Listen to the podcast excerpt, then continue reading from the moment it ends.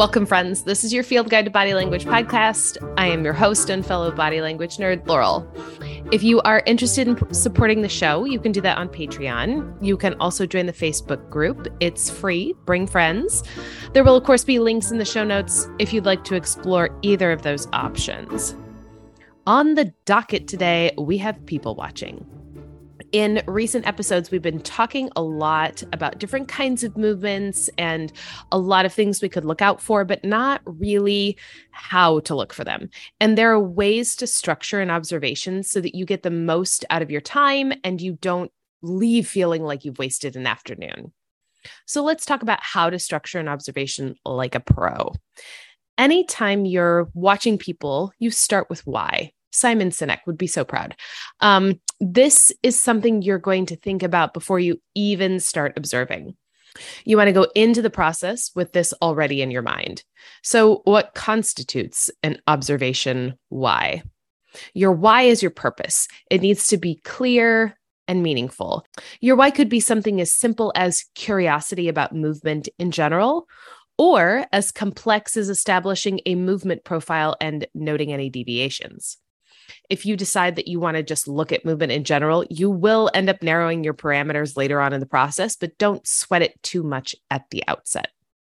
Having a clear purpose is going to inform every step of your observation and meaning making process. As I have mentioned in previous episodes, in addition to being a movement analyst, I also teach Pilates, which involves a lot of really purposeful people watching when someone comes in, I will obviously be watching them move, but the why behind each session might be different. If I have a new client come in with a particular pain complaint, my why would include looking for the source of the pain. If a client comes in wanting to improve his golf swing, that would inform what I look for in their body. If a client just wants to get stronger or have fun moving, then my why changes a little because, in addition to watching their body alignment and muscle recruitment, I'm also looking to see how much the client is physically straining. Are they getting the workout they were hoping for? Um, or are they having fun moving um, if that's what they were hoping to get out of the workout? The why of the session dictates how I watch the body in front of me. Now, sometimes the why is more vague. On occasion, I start leading the client through a workout and I wait for something to jump out at me. Usually, it's an exercise or a concept that the client is struggling with that day, and that becomes the why for the rest of the session. I start the session with an open purpose and use feedback from the session to kind of narrow it down. Let's consider what this would look like in a people watching session at a public place like a park. You might decide that you will pick one person and only look at that person's effort life. You might decide to observe how the events of a birthday party take up space and define their territory. You might decide that you want to compare and contrast how caregivers and children interact with the playground equipment in different ways. Obviously, there are a lot of possibilities out there. The next thing to decide is what role you will be playing in the observation. You can be an onlooker or a participant. These seem pretty self explanatory, but each is actually rather complex in their own way. An onlooker is someone who is an observer only.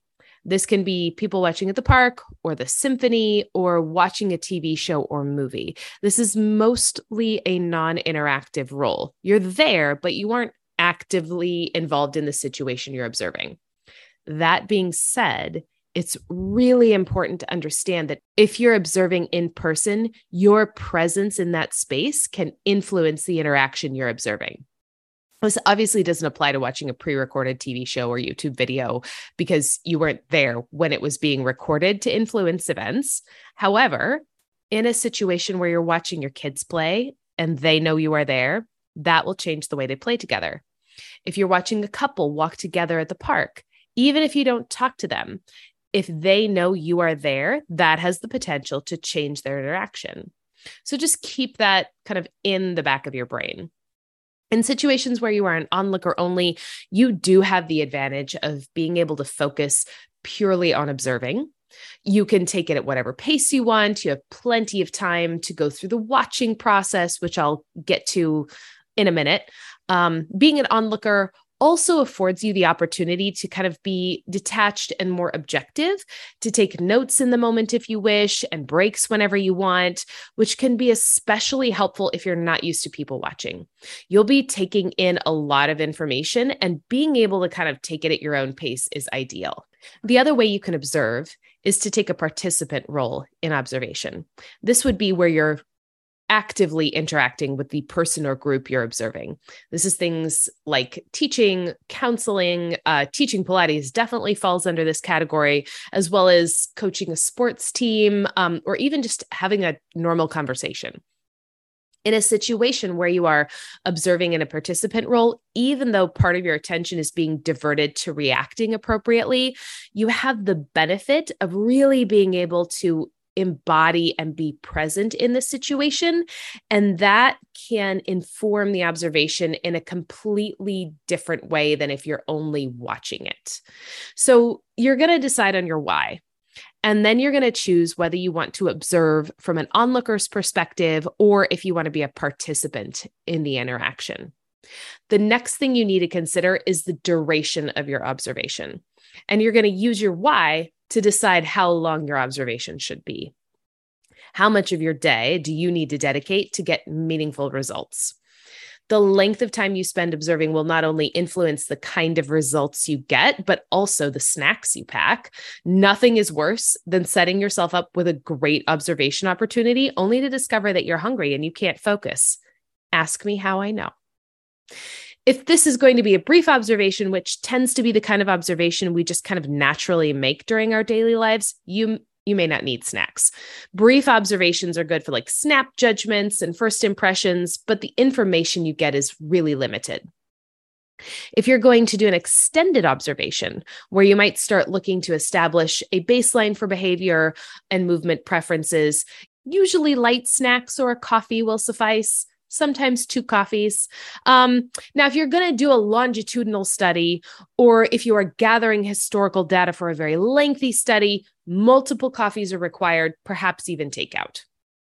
Depending on the length of your observation, you'll notice that what you observe is either a linear progression of results, events that aren't repeated, or you'll observe a cycle of movements that are repeated. And if you hang around long enough, you'll see a combination of both. Human movement exhibits both of these characteristics, and you will be able to observe both depending on the duration of your observation. For example, Monday morning, you go to the park to people watch. At 9:30 a.m., you observe a gentleman walk his dog, sit on the park bench for 5 minutes, check his phone, and then continue walking his dog. That's a linear progression of movements and could be seen in a relatively short duration. If you continue that observation all day, hope you pack snacks, you may discover that that same gentleman comes back at 1:30 p.m. and then at 5:30 p.m. both times walking the dog, sitting on the park bench, checking his phone, and then continuing on his walk. It's a cycle he repeats three times a day. So, a short observation will reveal a linear progression of movements, a sequence of movements that isn't repeated.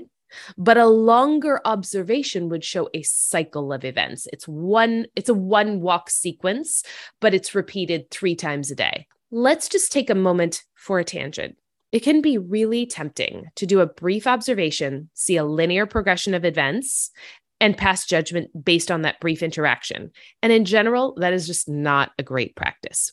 You have no background information, you've not established a baseline for movement, and there isn't enough information in a brief interaction to assign permanent meaning to movements. When you are trying to get a baseline for someone's body language, it's important that you spend enough time observing them to see the cycles. Not that you can't use information from a short observation, you certainly can, but it's important to put it in the context of the person and their life and their circumstances. The best way to understand someone and their body language is to look at the patterns. You want to consider what effort elements they favor, where they are in their personal space, and what shapes they like to make in their personal space, and the physicality of how their body moves.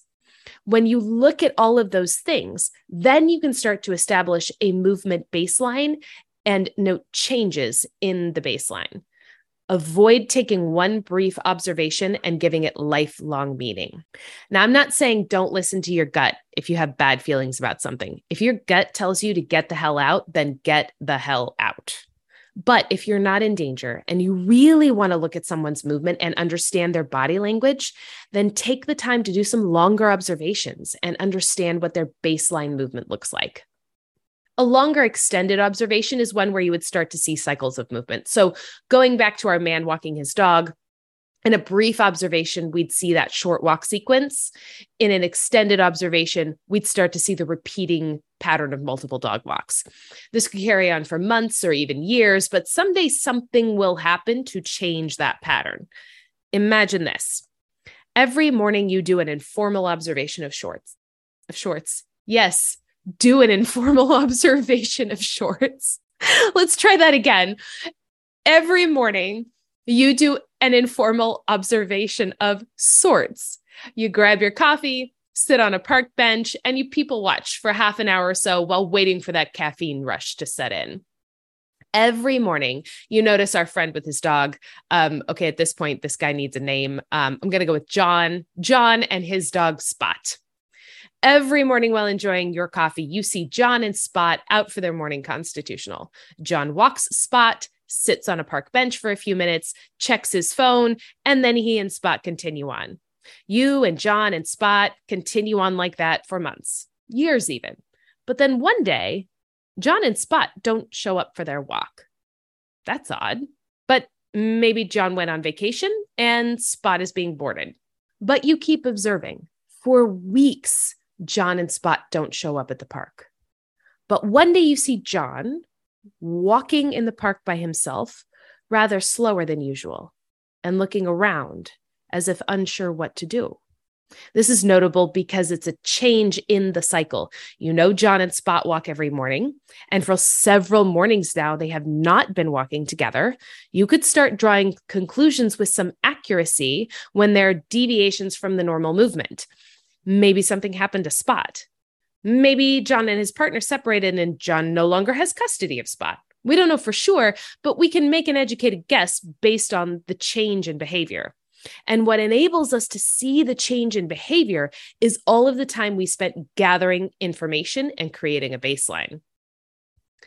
Eventually, John will get lonely. Heck, he probably already is. The next thing you know, John is out walking again this time with a little pup who is obviously not as practiced on his leash as Spot was. But you notice a hmm, slightly exasperated smile on John's face as his feet get tangled in Rover's leash. This notes another change in movement, another change in the established pattern that we could draw possible conclusions from. John got a new puppy, or possibly John is just puppy sitting. If you continue to observe, you'd be able to make more educated guesses based on the changes you see. So let's leave John and his dogs here while we recap a little bit. First, decide why you're observing.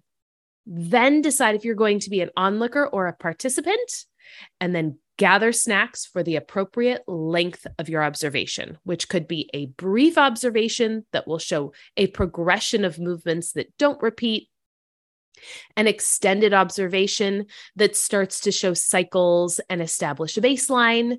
When we start to see cycles change and develop over a longer period of time, that's a longitudinal observation, like when we saw John's movements change between Spot and Rover. You could also put that in the context of John's entire life and relationship with dogs, but that's going a little far for just people watching. Useful in a therapy session, but not for your everyday casual people watching situation.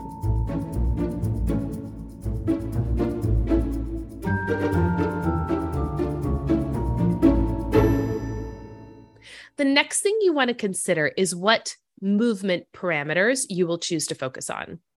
And if you've been listening to the podcast, these next bits will sound familiar because you narrow down movement parameters using our old friends body, effort, shape, and space. If you go out people watching just to see all the movements people do, you will miss 90% of what's going on.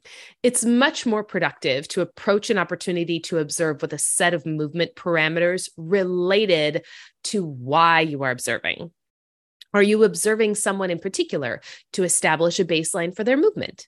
Or do you want to get yourself a little bit more familiar with the effort elements or space theory or how the body moves? And you watch multiple people with those specific concepts in mind. You might decide that at the next family dinner you attend, you want to watch everyone briefly and see if you can observe their variation in time, acceleration or deceleration or weight, increasing or decreasing pressure. You could also decide that at the next family dinner, you want to spend a larger chunk of time taking a participant role in an interaction to note your cousin Susie's use of her personal space in conversation.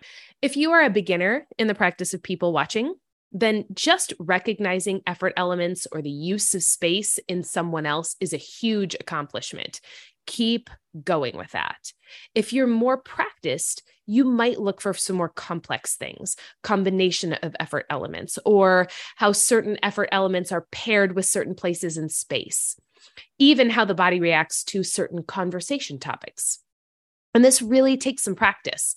It can be really difficult to discern movements in the moment, but remember that if you observe long enough, you will see cyclical results. So if you miss something the first time, don't worry about it. If it's important, it will be repeated. Now, what are we doing with all these results? Well, we're making notes and then we're making sense. I have found recording my observations to be really helpful. I am a big fan of a little notebook so that if I see something really interesting that I don't want to forget, I can quickly jot it down. Then later, when I get home, I might use my quick notes to jog my memory and help me consider other movements that I saw that day. What I really like to do is take my quick notes and transfer them to a larger movement observation sheet where I can start to gather my thoughts more clearly.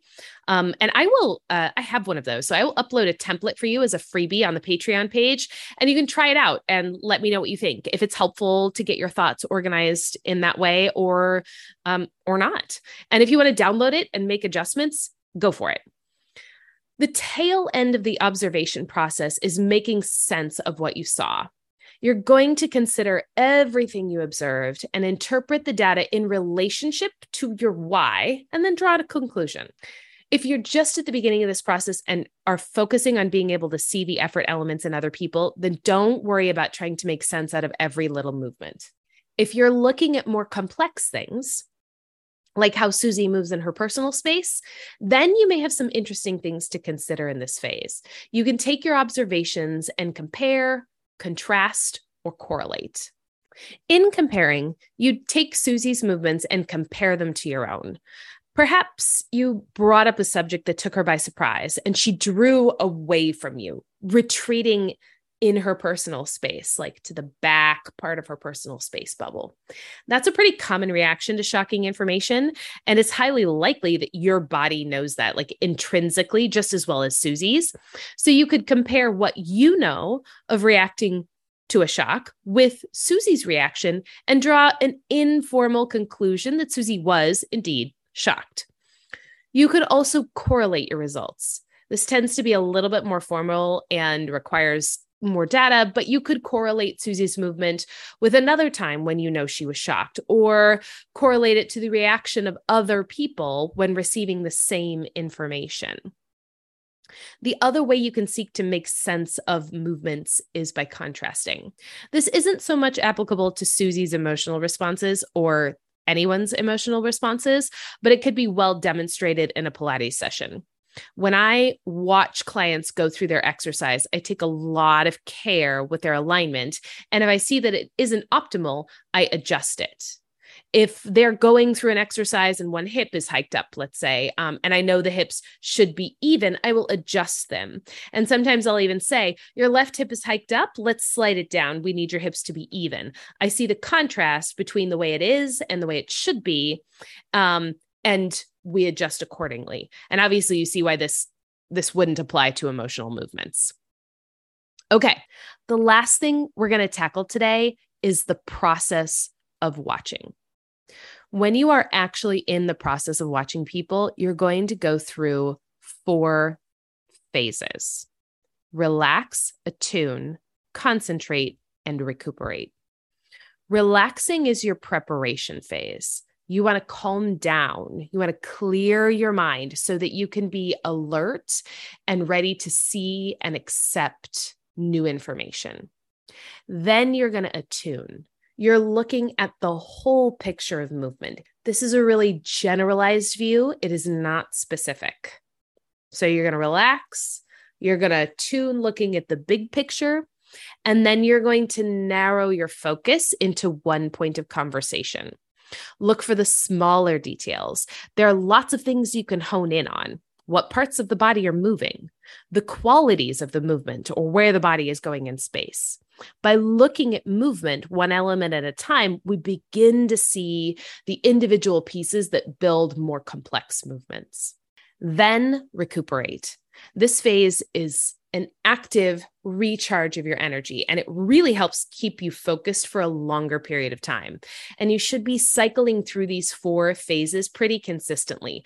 I know how tempting it is to try to concentrate for long periods of time and just stay in that concentration phase forever, but that does not support good observation techniques or results.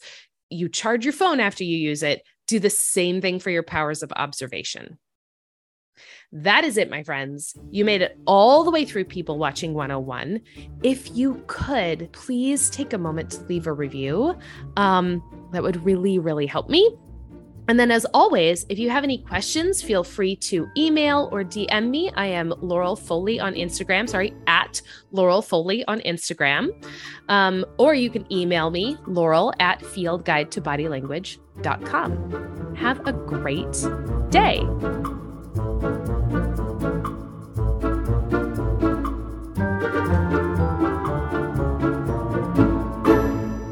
Okay, so I'm actually really excited. Um, tonight I get to go to my son's first football game. And I mean, aside from the fact that I'm super excited that he's playing football, um, well, that's I'm excited that he's doing something he loves. I, I don't really care too much about football, but I'm excited that he's doing something he loves. And um, I'm excited that I get to support him doing something he loves. But that's kind of an aside. It's going to be such a great people watching opportunity because you have all of these parents and um, family members in the stands and it's football everybody feels really really passionate about football. Um, except me, but that's fine. Um, anyway, so you've got all these parents in the stands, all these family members in the stands who are going to be reacting to what's going on on the field. And then, and then I also get to see how the players play the game. And I've watched some professional football. I am not like a regular football fan or anything, I'm sure you can tell if you're like, oh, she never watches football. But um, it's gonna be really, really interesting to see because there's there's oh my god, there's just a lot there. Anyway, so football tonight, extra super fun.